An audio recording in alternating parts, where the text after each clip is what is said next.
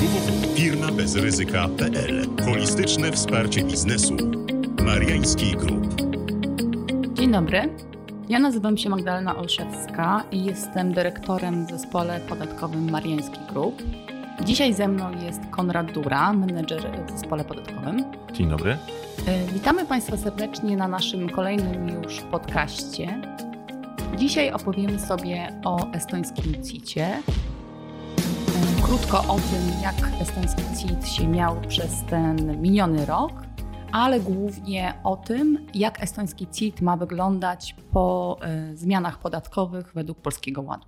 Wszyscy Państwo na pewno słyszeliście już o Polskim Ładzie.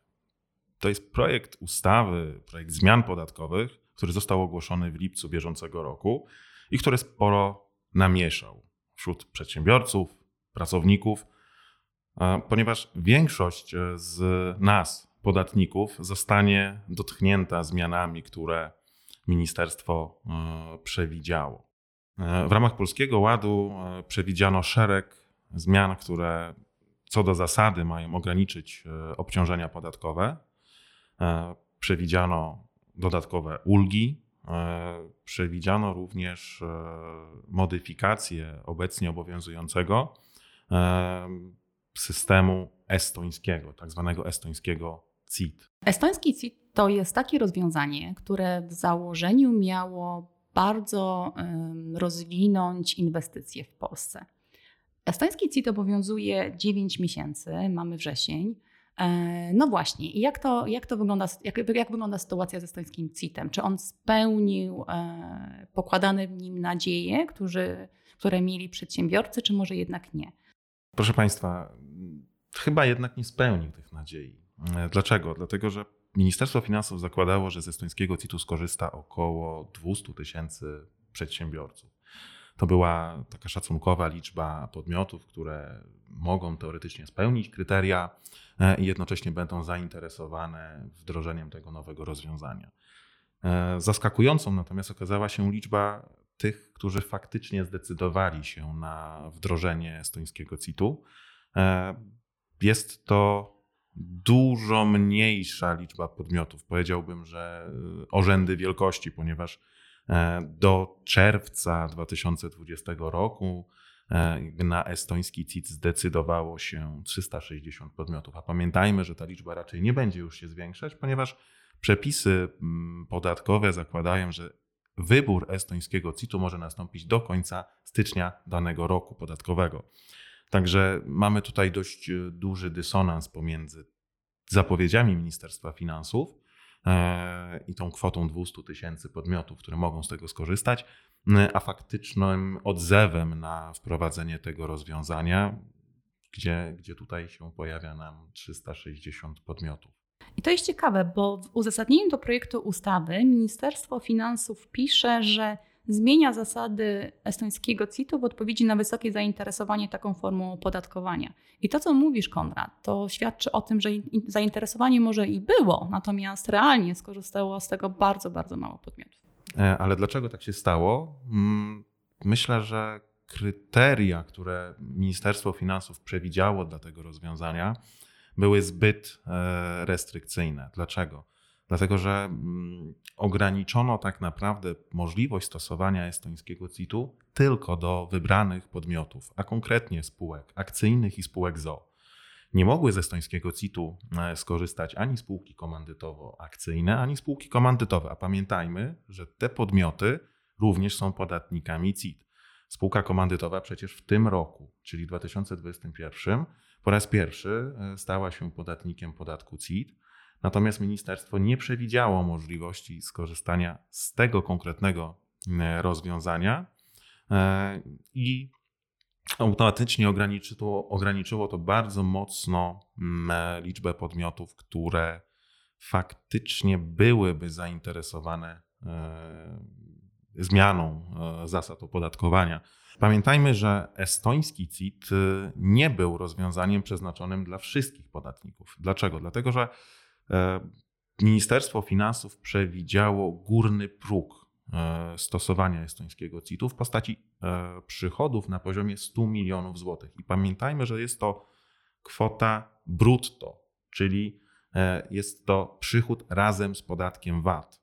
Więc realnie z tego rozwiązania nie mogły skorzystać wszystkie podmioty, które chciały zainwestować znaczne środki w rozwój działalności gospodarczej, a przekraczały ten próg. E, co więcej, mm, e, dość skomplikowane kryteria wejścia do estońskiego CIT-u e, no, doprowadziły do wykluczenia szeregu podmiotów. I nie mówię tutaj o wyłączeniach przewidzianych w ustawie, ale mówię tutaj o dodatkowych kryteriach, które przewidziało Ministerstwo Finansów. Pamiętajmy, że z estońskiego CIT-u w 2021 roku mogły skorzystać te podmioty, które mm, spełniały szereg wymogów. Do tych wymogów zaliczamy brak powiązań z innymi podmiotami, i tutaj już mogę powiedzieć, że nie ma na rynku e, wie, aż tak dużej ilości spółek, które to kryterium by spełniły. W większości, szczególnie w grupach kapitałowych, te powiązania są e, codziennością. E, spółki matki często tworzą podmioty celowe, które mają realizować określone zadania, i automatycznie ten fakt powiązań wyłącza nam możliwość zastosowania estońskiego CIT-u. Co więcej, kolejne kryterium, jakim jest struktura własnościowa, również ogranicza liczbę podmiotów, które mogą skorzystać. Magda, o ile dobrze pamiętam, to tylko i wyłącznie osoby fizyczne mogą być właścicielami w spółce ZO bądź akcyjnej. Dokładnie. E, dlatego, proszę Państwa, wszystkie struktury korporacyjne e, automatycznie zostają wyłączone z tego rozwiązania. Chyba, że właściciele, mówię tutaj praktycznie o beneficjentach rzeczywistych, zdecydują się e, na przejęcie udziału w takiej spółce E, wtedy będą mogli oczywiście spróbować skorzystać z tego estońskiego e, CIT-u.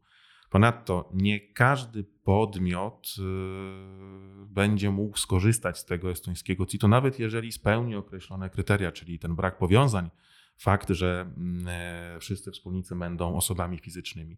Jeżeli ta spółka nie będzie zatrudniała minimum trzech osób, to automatycznie z estońskiego CIT-u nie da się skorzystać.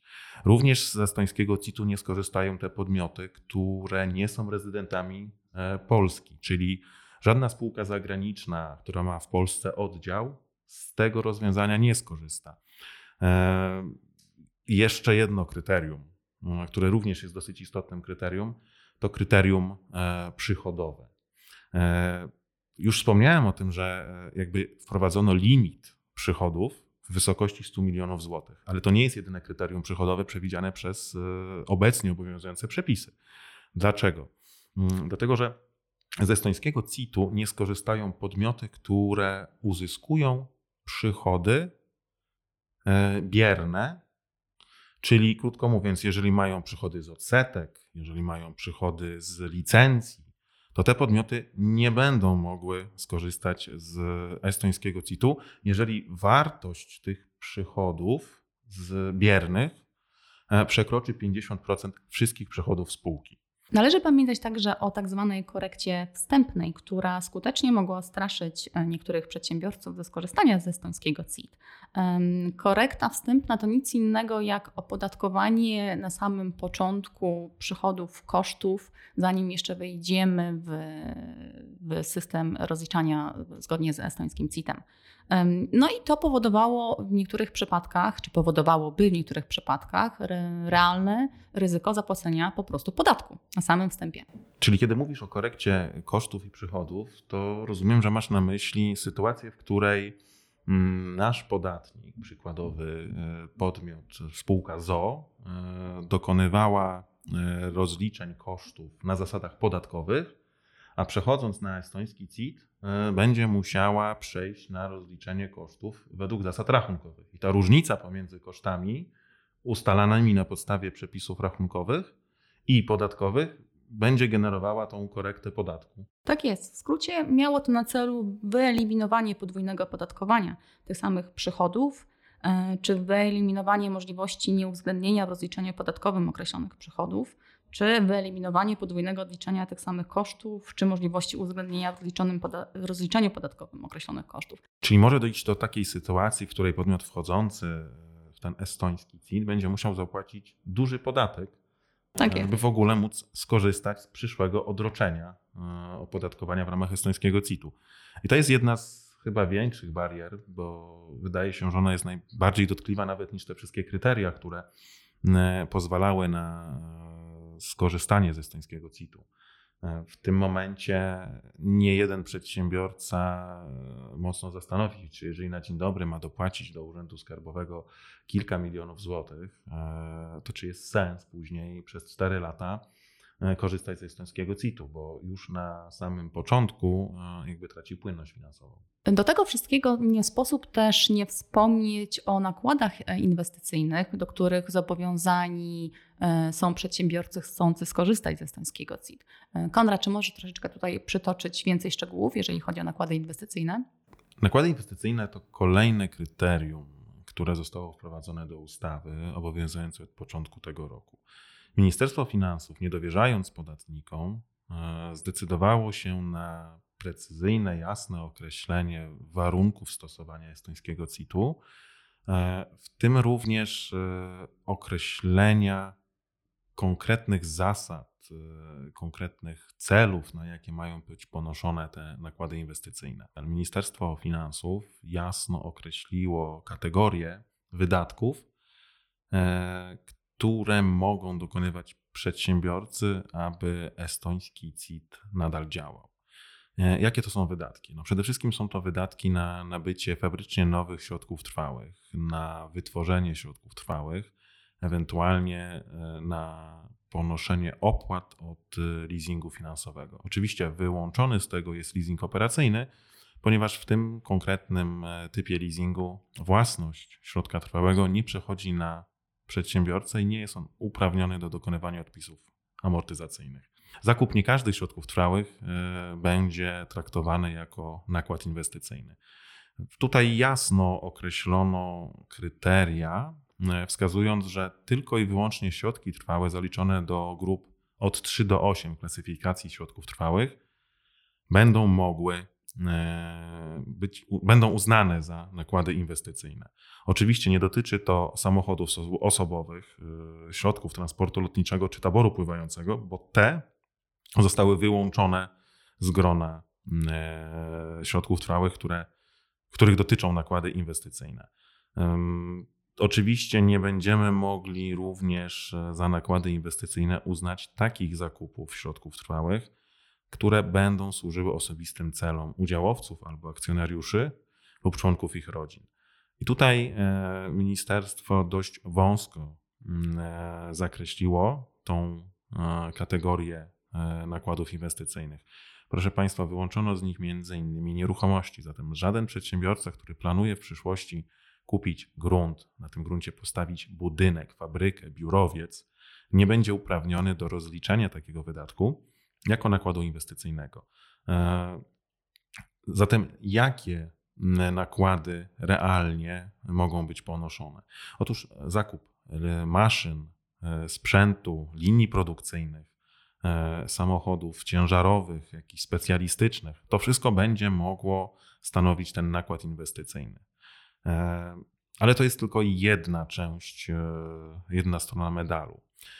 Drugą są kwoty E, minimalnych nakładów ponoszone w ramach e, tych nakładów inwestycyjnych. I proszę Państwa, wygląda to tak, że jeżeli przedsiębiorca w 2021 roku chce skorzystać z estońskiego CIT, to powinien w okresie dwóch e, kolejno następujących po sobie lat podatkowych dokonywać nakładów inwestycyjnych E, które będą wzrastać e, rok do roku o 15%.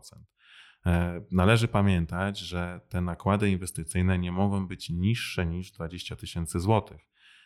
Z kolei w alternatywnym wariancie rozliczania tych nakładów inwestycyjnych przewidziano dużo wydłużony okres do 4 lat, E, i wzrost e, nakładów e, inwestycyjnych na poziomie 33%. Jednak nie mniej niż 50 tysięcy złotych. Wydaje się, że te kwoty jakby nie są e, tutaj jakoś drastycznie wysokie, tak? czyli żeby skorzystać z estońskiego CIT-u, wystarczy, że będziemy ponosili nakłady nie mniejsze niż 20 tysięcy złotych, czy też w okresie dwuletnim, bądź nie mniejsze niż 50 tysięcy złotych w okresie czteroletnim. Pamiętajmy jednak, że ten, to, to kryterium jest tylko jakby takim kryterium bazowym. My przede wszystkim musimy zapewnić wzrost nakładów e, o 15% bądź o 33% w zależności od sytuacji. I to może stanowić realny problem w przyszłości, ponieważ jeżeli zdecydujemy się na kontynuację estońskiego CIT-u, to pamiętajmy, że ciągle będziemy musieli zwiększać nakłady inwestycyjne, a nie znam takiej firmy, która będzie rozwijać się przez e, w nieskończoność.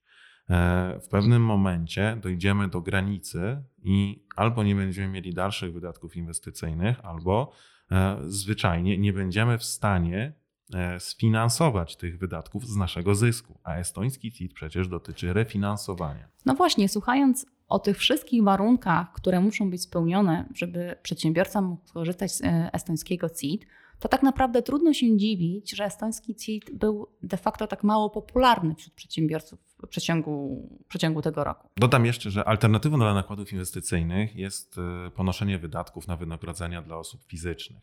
Jeżeli zapewnimy wzrost wynagrodzeń o 20% w stosunku do wynagrodzeń, e, do wysokości wynagrodzeń z roku poprzedniego. E, ministerstwo tutaj przewidziało również minimalny wzrost takich wydatków i to te wydatki na wynagrodzenia pracowników muszą wzrosnąć przynajmniej o 30 tysięcy złotych. Także wydatki inwestycyjne, nakłady e, alternatywne, no to jest dosyć rozbudowane kryterium. Nie będzie łatwo go spełnić i na pewno wielu przedsiębiorców uznało, że te wydatki, że te, te, te kryteria są tak naprawdę nieosiągalne. No właśnie, więc e, słuchając e, słuchając o tych wszystkich warunkach, które musi spełnić przedsiębiorca, żeby móc skorzystać z estońskiego CIT-u, to tak naprawdę trudno się dziwić, że, że tak mm, niewielu podatników realnie skorzystało z tej opcji. Co jest trochę zaskakujące, dlatego że estoński CIT to był program mocno promowany przez polski rząd i polski rząd liczył na to, że to będzie niebywały sukces, który niestety sukcesem się nie okazał. Stąd też pewnie zmiany już po roku funkcjonowania estońskiego CIT-u w takim kształcie, jakim jest. No właśnie, i co się zmieni, e, czyli co jest planowane, żeby się zmieniło? Pamiętajmy też, że jeszcze e, te przepisy, które zostały opublikowane nam do wiadomości, mogą się jeszcze zmienić czasami takie przepisy zmieniały się znacznie w porównaniu z pierwszą wersją do wersji finalnej, więc zobaczymy, co wejdzie realnie w życie. Natomiast co na moment obecny e, mówi projekt ustawy? Co się zmieni w związku ze estońskim CIT? Ministerstwo Finansów zdecydowało się na modyfikację kryteriów wstępnych, e, czyli tych kryteriów, które spełniać musi przedsiębiorca, kiedy decyduje się na zmianę zasad opodatkowania, kiedy decyduje się właśnie na przejście na estoński CIT. Jedną z istotniejszych zmian jest rozszerzenie katalogu podmiotów, które mogą skorzystać z estońskiego CIT. E, do tej pory mogły e, wybrać tę formę opodatkowania wyłącznie e, spółki ZO i spółki akcyjne. Od 2022 roku również spółki komandytowe, jak i komandytowo-akcyjne będą mogły rozliczać się na zasadzie podatku ryczałtowego, czyli tego podatku estońskiego. Kolejną zmianą, którą przewidziało Ministerstwo Finansów, jest likwidacja limitu 100 milionów złotych. Krótko mówiąc, z estońskiego CIT-u będą mogły skorzystać wszystkie spółki, czyli ZO akcyjne, e, komandytowe i komandytowo-akcyjne, niezależnie od wysokości e, przychodu osiąganego e, przez te podmioty. Czyli nie będzie tutaj ryzyka, mm, że w pewnym momencie czyli w trakcie stosowania estońskiego CIT, nagle e, przekroczymy te 100 milionów, wypadniemy z tego estońskiego CIT, jeszcze będziemy musieli zapłacić dodatkowy podatek, tak, tak zwany domiar. Kolejną zmianą, e, która wejdzie od 1 stycznia 2020 roku, oczywiście z zastrzeżeniem, że e, Ministerstwo Finansów i nasz rząd nic nie zmienią Pamiętajmy, że dzisiaj będzie ogłoszona już ta finalna wersja ustawy.